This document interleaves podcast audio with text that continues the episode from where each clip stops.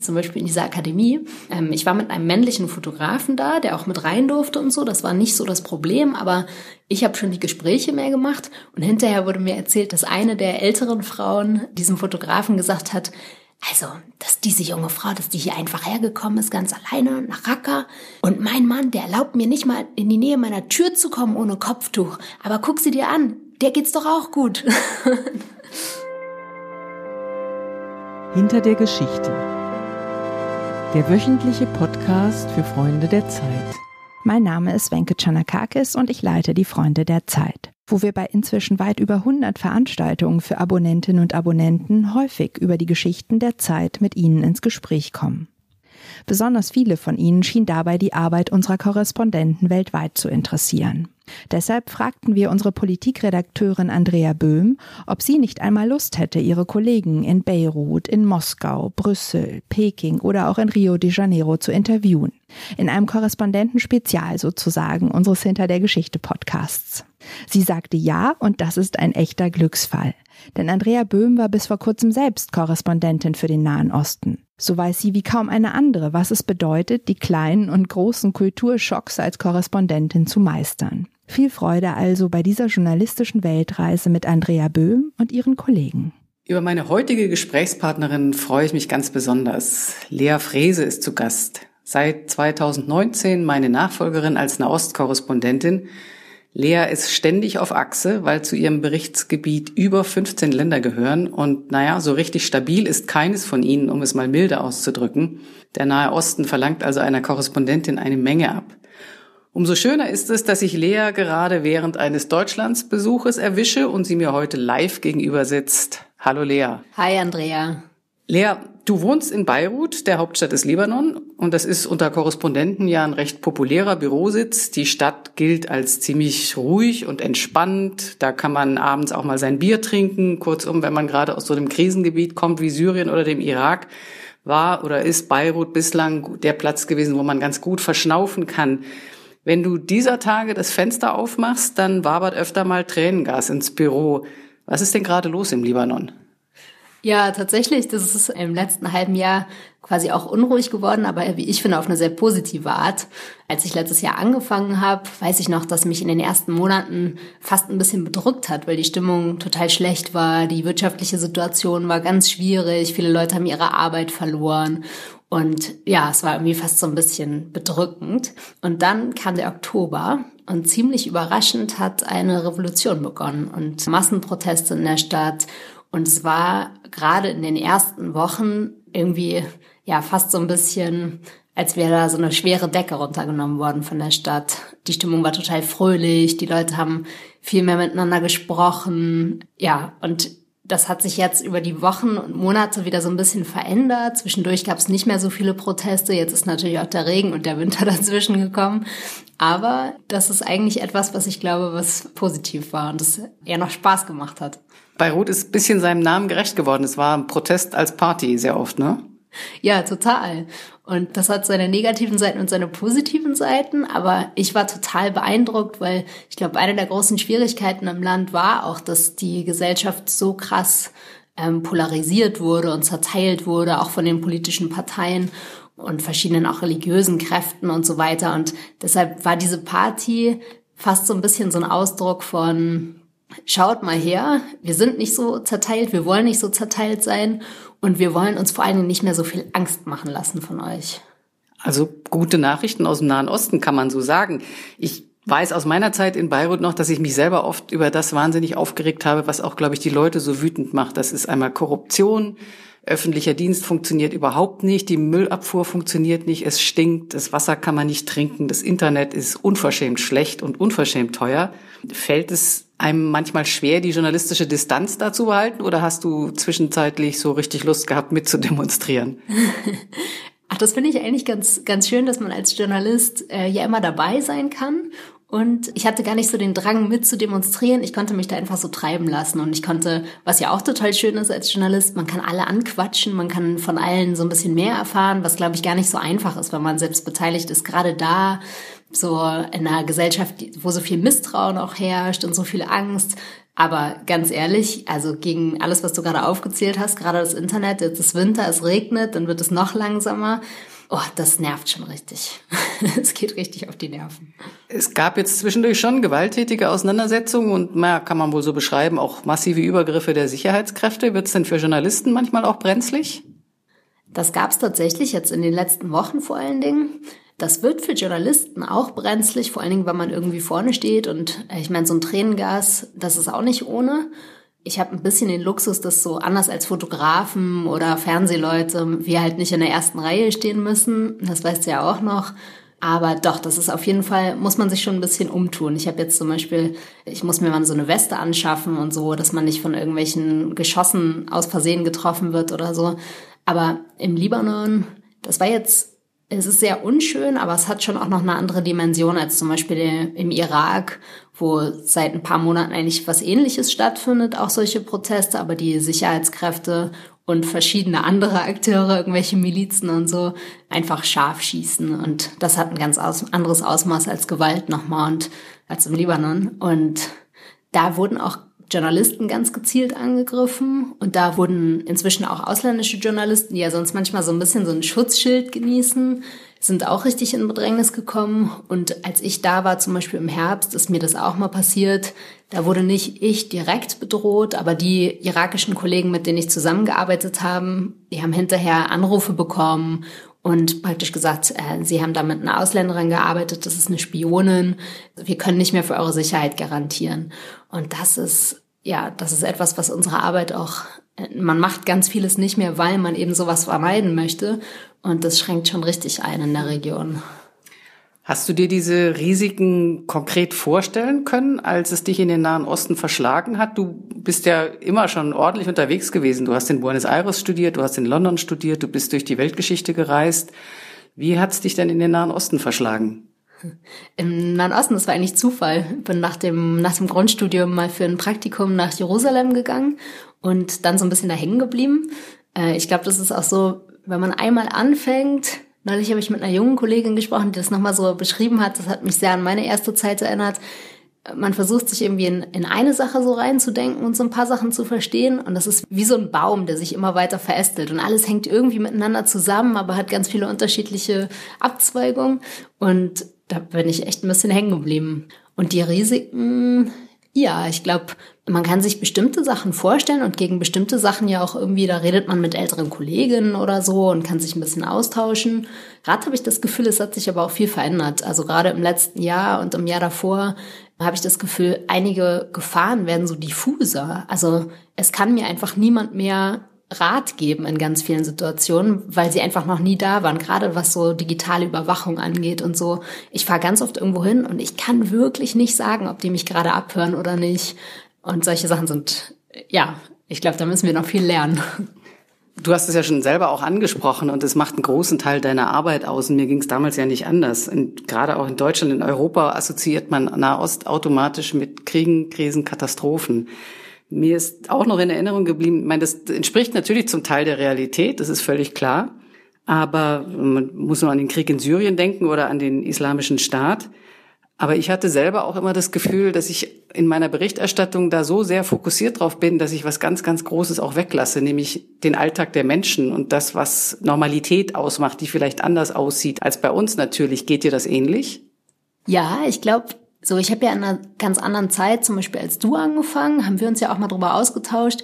So als du nach Beirut gegangen bist und im Nahen Osten war gerade der Syrienkrieg noch ziemlich am Anfang, dann kam der IS und so, es waren einfach lauter lauter Supergaus. Und ich bin jetzt in einer Zeit hingegangen, in der vermeintlich viele von diesen Krisen irgendwie abflauen oder schon bekannt sind, was natürlich on the ground oft gar nicht der Fall ist, aber so in der Aufmerksamkeit schon. Das gibt mir ein bisschen mehr Raum, glaube ich, für auch andere Sachen zu machen, weil man nicht mehr ganz so viel immer auf die, in der Woche genau die letzte Nachricht verfolgen muss. Aber sonst finde ich es also ich habe, glaube ich, noch so ein bisschen den Instinkt, dass man manchmal auch einfach nicht mehr das Gleiche wieder erzählen will und dann ganz oft auch von den Leuten selber, mit denen man spricht, irgendwie auf abseitige Pfade gebracht wird. Und oft haben ja auch, also jemand, der irgendwie seine letzten Jahre im Irak oder so äh, oder da aufgewachsen ist oder so, der hat einfach auch manchmal keinen Bock mehr, immer das Gleiche zu erzählen und immer vom Krieg und so. Und dann kommt man ganz oft, finde ich, wird man auf lustige Themen gebracht, die man sonst nicht so auf dem Schirm hat. Kannst du mal ein, zwei Beispiele geben? Ich war letztes Jahr im Frühjahr zum Beispiel in Raqqa, also der alten Hauptstadt des IS. Es war ziemlich aufwendig, da hinzukommen. Und natürlich war irgendwie der Impetus von uns aus, auch aus, aus Deutschland mit der Redaktion abgesprochen und so. Wir wollen uns angucken, was ist jetzt los in dieser Stadt, die mal Hauptstadt des IS war. Und ich kam da an und habe natürlich auch damit gerechnet, dass alle Leute mir irgendwie die schlimmsten Details aus dieser Herrschaftszeit erzählen bin schon hingefahren, auch mit der Intention, an, an, an eine bestimmte ähm, Frauenakademie zu gehen und habe also vor allen Dingen mit, mit Frauen zu tun gehabt, die unter dem IS gelebt haben, keine Mitglieder waren, sondern einfach praktisch die Bevölkerung, die darunter leiden musste. Und es war so spannend, weil ich kam an und ich dachte, jetzt erzählen die mir ganz viel von irgendwie den Enthauptungen, was man da alles gesehen hat. Und die erste kam und sagte, weißt du was? Ich wurde mit 14 verheiratet und ich finde meinen Mann furchtbar. Das muss aufhören. Und so ging es immer weiter. Und das war also so, allein die, ich hatte nicht so viel Zeit, aber die Gespräche, die ich hatte, da tauchte der IS immer auf und auch der Krieg spielte natürlich eine Rolle, weil der den Alltag auch total prägt. Aber das war eben in deren Leben nur eine Katastrophe unter vielen und die Hochzeit war die andere. Und da musste ich auch oft über mich selbst schmunzeln, wenn man einfach mit so einer anderen Folie kommt und dann wird das alles ganz schnell zerlegt. Die Geschichte erinnere ich mich gut dran, weil die hat mich total beeindruckt. Sag noch mal ein bisschen, was hatte es mit dieser Frauenakademie auf sich? Wer hat da für wen eine Akademie gemacht? Oh ja, das war auch echt ein, das war eigentlich eine ziemlich schwierige Recherche und auch so ein schwieriger Gegenstand, fand ich, weil diese Frauenakademie der Nordosten Syriens, in dem, zu dem Raqqa auch zählt, wurde vor allen Dingen von kurdischen und PKK-nahen Kräften im Laufe dieses Krieges sozusagen eingenommen und übernommen und sind sehr stark ideologisch geprägt, sehr in Anführungszeichen links und die Emanzipation der Frau spielt also in dieser Ideologie, die schon auch einen krassen Führerkult hat und äh, super problematisch ist, aber spielt eine ganz zentrale Rolle. Und die haben also so Frauenakademien aufgebaut. Das muss man sich vorstellen wie so eine kleine Schule. Also es war irgendwie so ein kleiner Flachbau und hat irgendwie zwei Klassenzimmer und so ein paar Schlafsäle und dann werden die Frauen praktisch, es ist freiwillig die Teilnahme, aber wenn man einen Job in der Verwaltung haben möchte als Frau irgendwann mal, dann sollte man da schon hingehen. Also es ist so halb freiwillig. Und dann kommen also diese Frauen dahin und müssen sich da erstmal ich glaube, drei Wochen waren das, dass die Frauen praktisch der Welt entsagen müssen und wie in so einem Kloster da, da hinkommen und auch ihre Kinder nicht sehen und so. Deshalb, es war interessant, da hinzukommen, weil das halt so ein, irgendwie auch ein Propagandading ist und gleichzeitig aber, und das erlebe ich ganz viel in meiner Arbeit, man halt zwischen der staatlichen Repression und der Propaganda und dem eigentlichen Leben entstehen dann so sozusagen so neue Räume. Und gerade für Frauen ist es oft so, dass sich da schon auch Möglichkeiten ergeben. Also man weiß, das ist so ein bisschen Propaganda, aber wenn dir die ganze Zeit jemand erzählt, du hast das Recht zu widersprechen und du musst deinem Mann nicht immer gehorchen, und dann hast du den Mann zu Hause, der sagt, hier gehorch mir, und dann hast du die Oberen, die sagen, so und so läuft es, dann haben die Frauen einfach einen neuen Freiraum, auch so ihre eigenen Entscheidungen zu treffen und so ein bisschen damit zu spielen. Genau, und ich konnte nicht so viel Zeit verbringen, weil es recht gefährlich noch war, gab ständig Anschläge, aber ich war dann so zwei Tage da und es war total spannend, weil es für die Frauen selber ja auch so ein Experiment war. Und das ehrlich gesagt, ich suche das sehr aktiv, aber man begegnet dem von sich aus nicht so viel, dass man in so Frauenräumen ist. Wir reden von Frauen. Eine Frage, die mir immer wieder gestellt wurde, gerade wenn ich so oft Heimatbesuchen war in meiner Nahostzeit, wie ist das denn für Sie als Frau? Können Sie sich da überhaupt bewegen? Wird die Frage kennst du wahrscheinlich auch. Man kann sich offensichtlich ganz gut bewegen, wie du gerade geschildert hast. Ja, auf jeden Fall. Also gerade im Libanon und Beirut hat man als Frau, glaube ich, auch nochmal andere Freiräume als anderswo.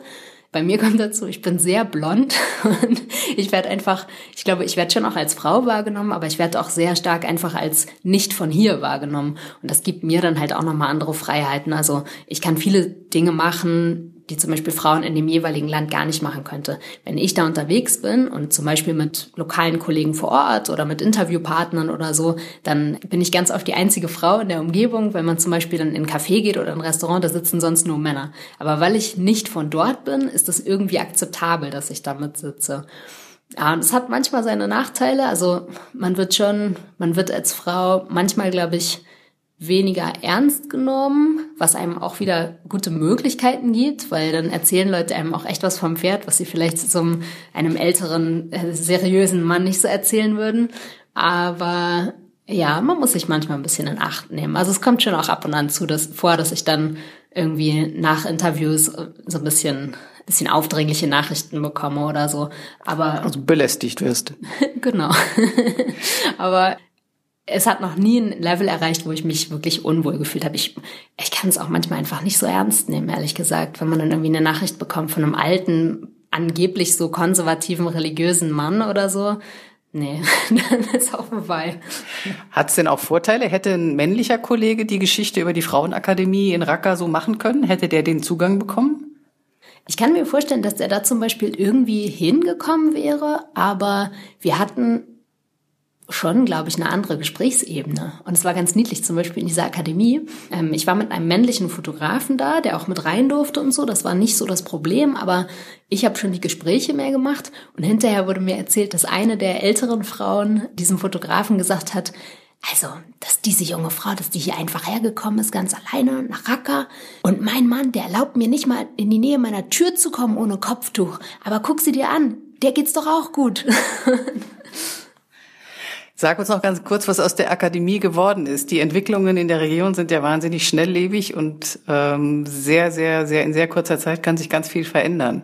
Genau, schon wenige Monate später gab es dann diesen Einmarsch der Türkei in den Nordosten Syriens und von Süden aus auch das syrische Regime ist vorgerückt. Die Akademie selber wurde dann erstmal pausiert, also alle Frauen sind nach Hause geschickt worden und so. Ich habe mit denen dann noch ein bisschen Kontakt gehabt. Ehrlich gesagt habe ich jetzt seit ein paar Wochen nicht mit denen geredet. Sie war zuletzt noch zu, als wir gesprochen haben. Aber ich habe vor, einfach ein Jahr nach dieser Geschichte auch nochmal hinzufahren und würde gucken, ob, die, ob es diese Akademie noch gibt oder eben was aus den Frauen geworden ist.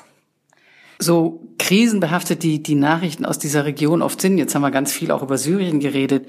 Hast du denn so über die Zeit jetzt ein oder zwei Länder gefunden, erlebt, die dir ganz besonders ans Herz gewachsen sind? Vielleicht auch, weil es gerade besonders krisenhaft ist oder weil es eben erstaunlich ruhig und schön ist? Also ich habe ja meine Berührung mit dem Nahen Osten hat in Jerusalem begonnen und das ist schon auch immer noch so eine zweite Heimat für mich. Und dann, das sind ja gleich zwei Länder, also Israel und Palästina, anderthalb. Und ich besuche es noch relativ regelmäßig. Auch ich schreibe jetzt nicht mehr unbedingt darüber, aber habe auch einfach noch Bekannte da und Freunde. Das ist auf jeden Fall, ja, ist irgendwie so eine Verbindung, die nicht, die nicht abreißt. Ich war jetzt kürzlich im Oman und das hat mich auch sehr fasziniert. Aber das will ich mal in der Geschichte aufschreiben. Was hast du denn als nächstes vor an Reisen? Äh, ich mache gerade die Reisen in die, in die Abgründe der Bürokratie. Das ist vielleicht auch ein, etwas, noch, was noch zur Arbeit gehört, was nach draußen immer gar nicht ja bekannt wird, wie viel Zeit ich zum Beispiel mit Visa-Anträgen und so bürokratischen Sachen verbringe. Das erinnerst du ja auch.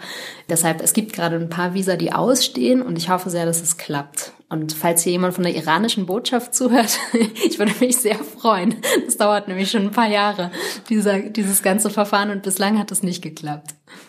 Okay, sag uns zum Schluss noch, was tust du in Beirut ganz besonders gerne, wenn du nicht arbeiten musst und wenn gerade mal keine Massenproteste stattfinden? Beirut ist echt ein Sammelbecken für super spannende Leute und man lernt auch relativ leicht Leute kennen. Also ich bin oft auch einfach mit Freunden, neuen Bekannten oder so unterwegs. Das ist sehr schön. Und ich habe eine große Passion fürs Wandern und für die Berge. Und im Libanon ist es vom Meer in die Berge immer nur so 20 Minuten Autofahrt, kann auch Skifahren und bin oft echt am Wandern und das ist super schön, weil man so auch ganz andere, man trifft sehr andere Leute auf den Dörfern, man sieht das Land nochmal ganz anders. Das mache ich gerne. Lea, super, dass du da warst. Ganz, ganz herzlichen Dank. Pass gut auf dich auf. Das war unser Podcast Hinter der Geschichte, heute in der etwas anderen Form mit einem Gespräch über den Alltag und die Arbeit unserer Nahostkorrespondentin Lea Frese. Wenn Sie mehr Geschichten hinter den Geschichten hören wollen, abonnieren Sie uns überall, wo Sie Podcasts hören, zum Beispiel bei iTunes oder bei Spotify. Alle weiteren Informationen und über 60 Episoden dieses Podcasts können Sie unter www.freunde.zeit.de anhören. Empfehlen Sie uns weiter, geben Sie uns fünf Sterne bei iTunes und wir freuen uns auch immer über Feedback. Sie erreichen uns unter freunde.zeit.de und wir freuen uns auf nächste Woche.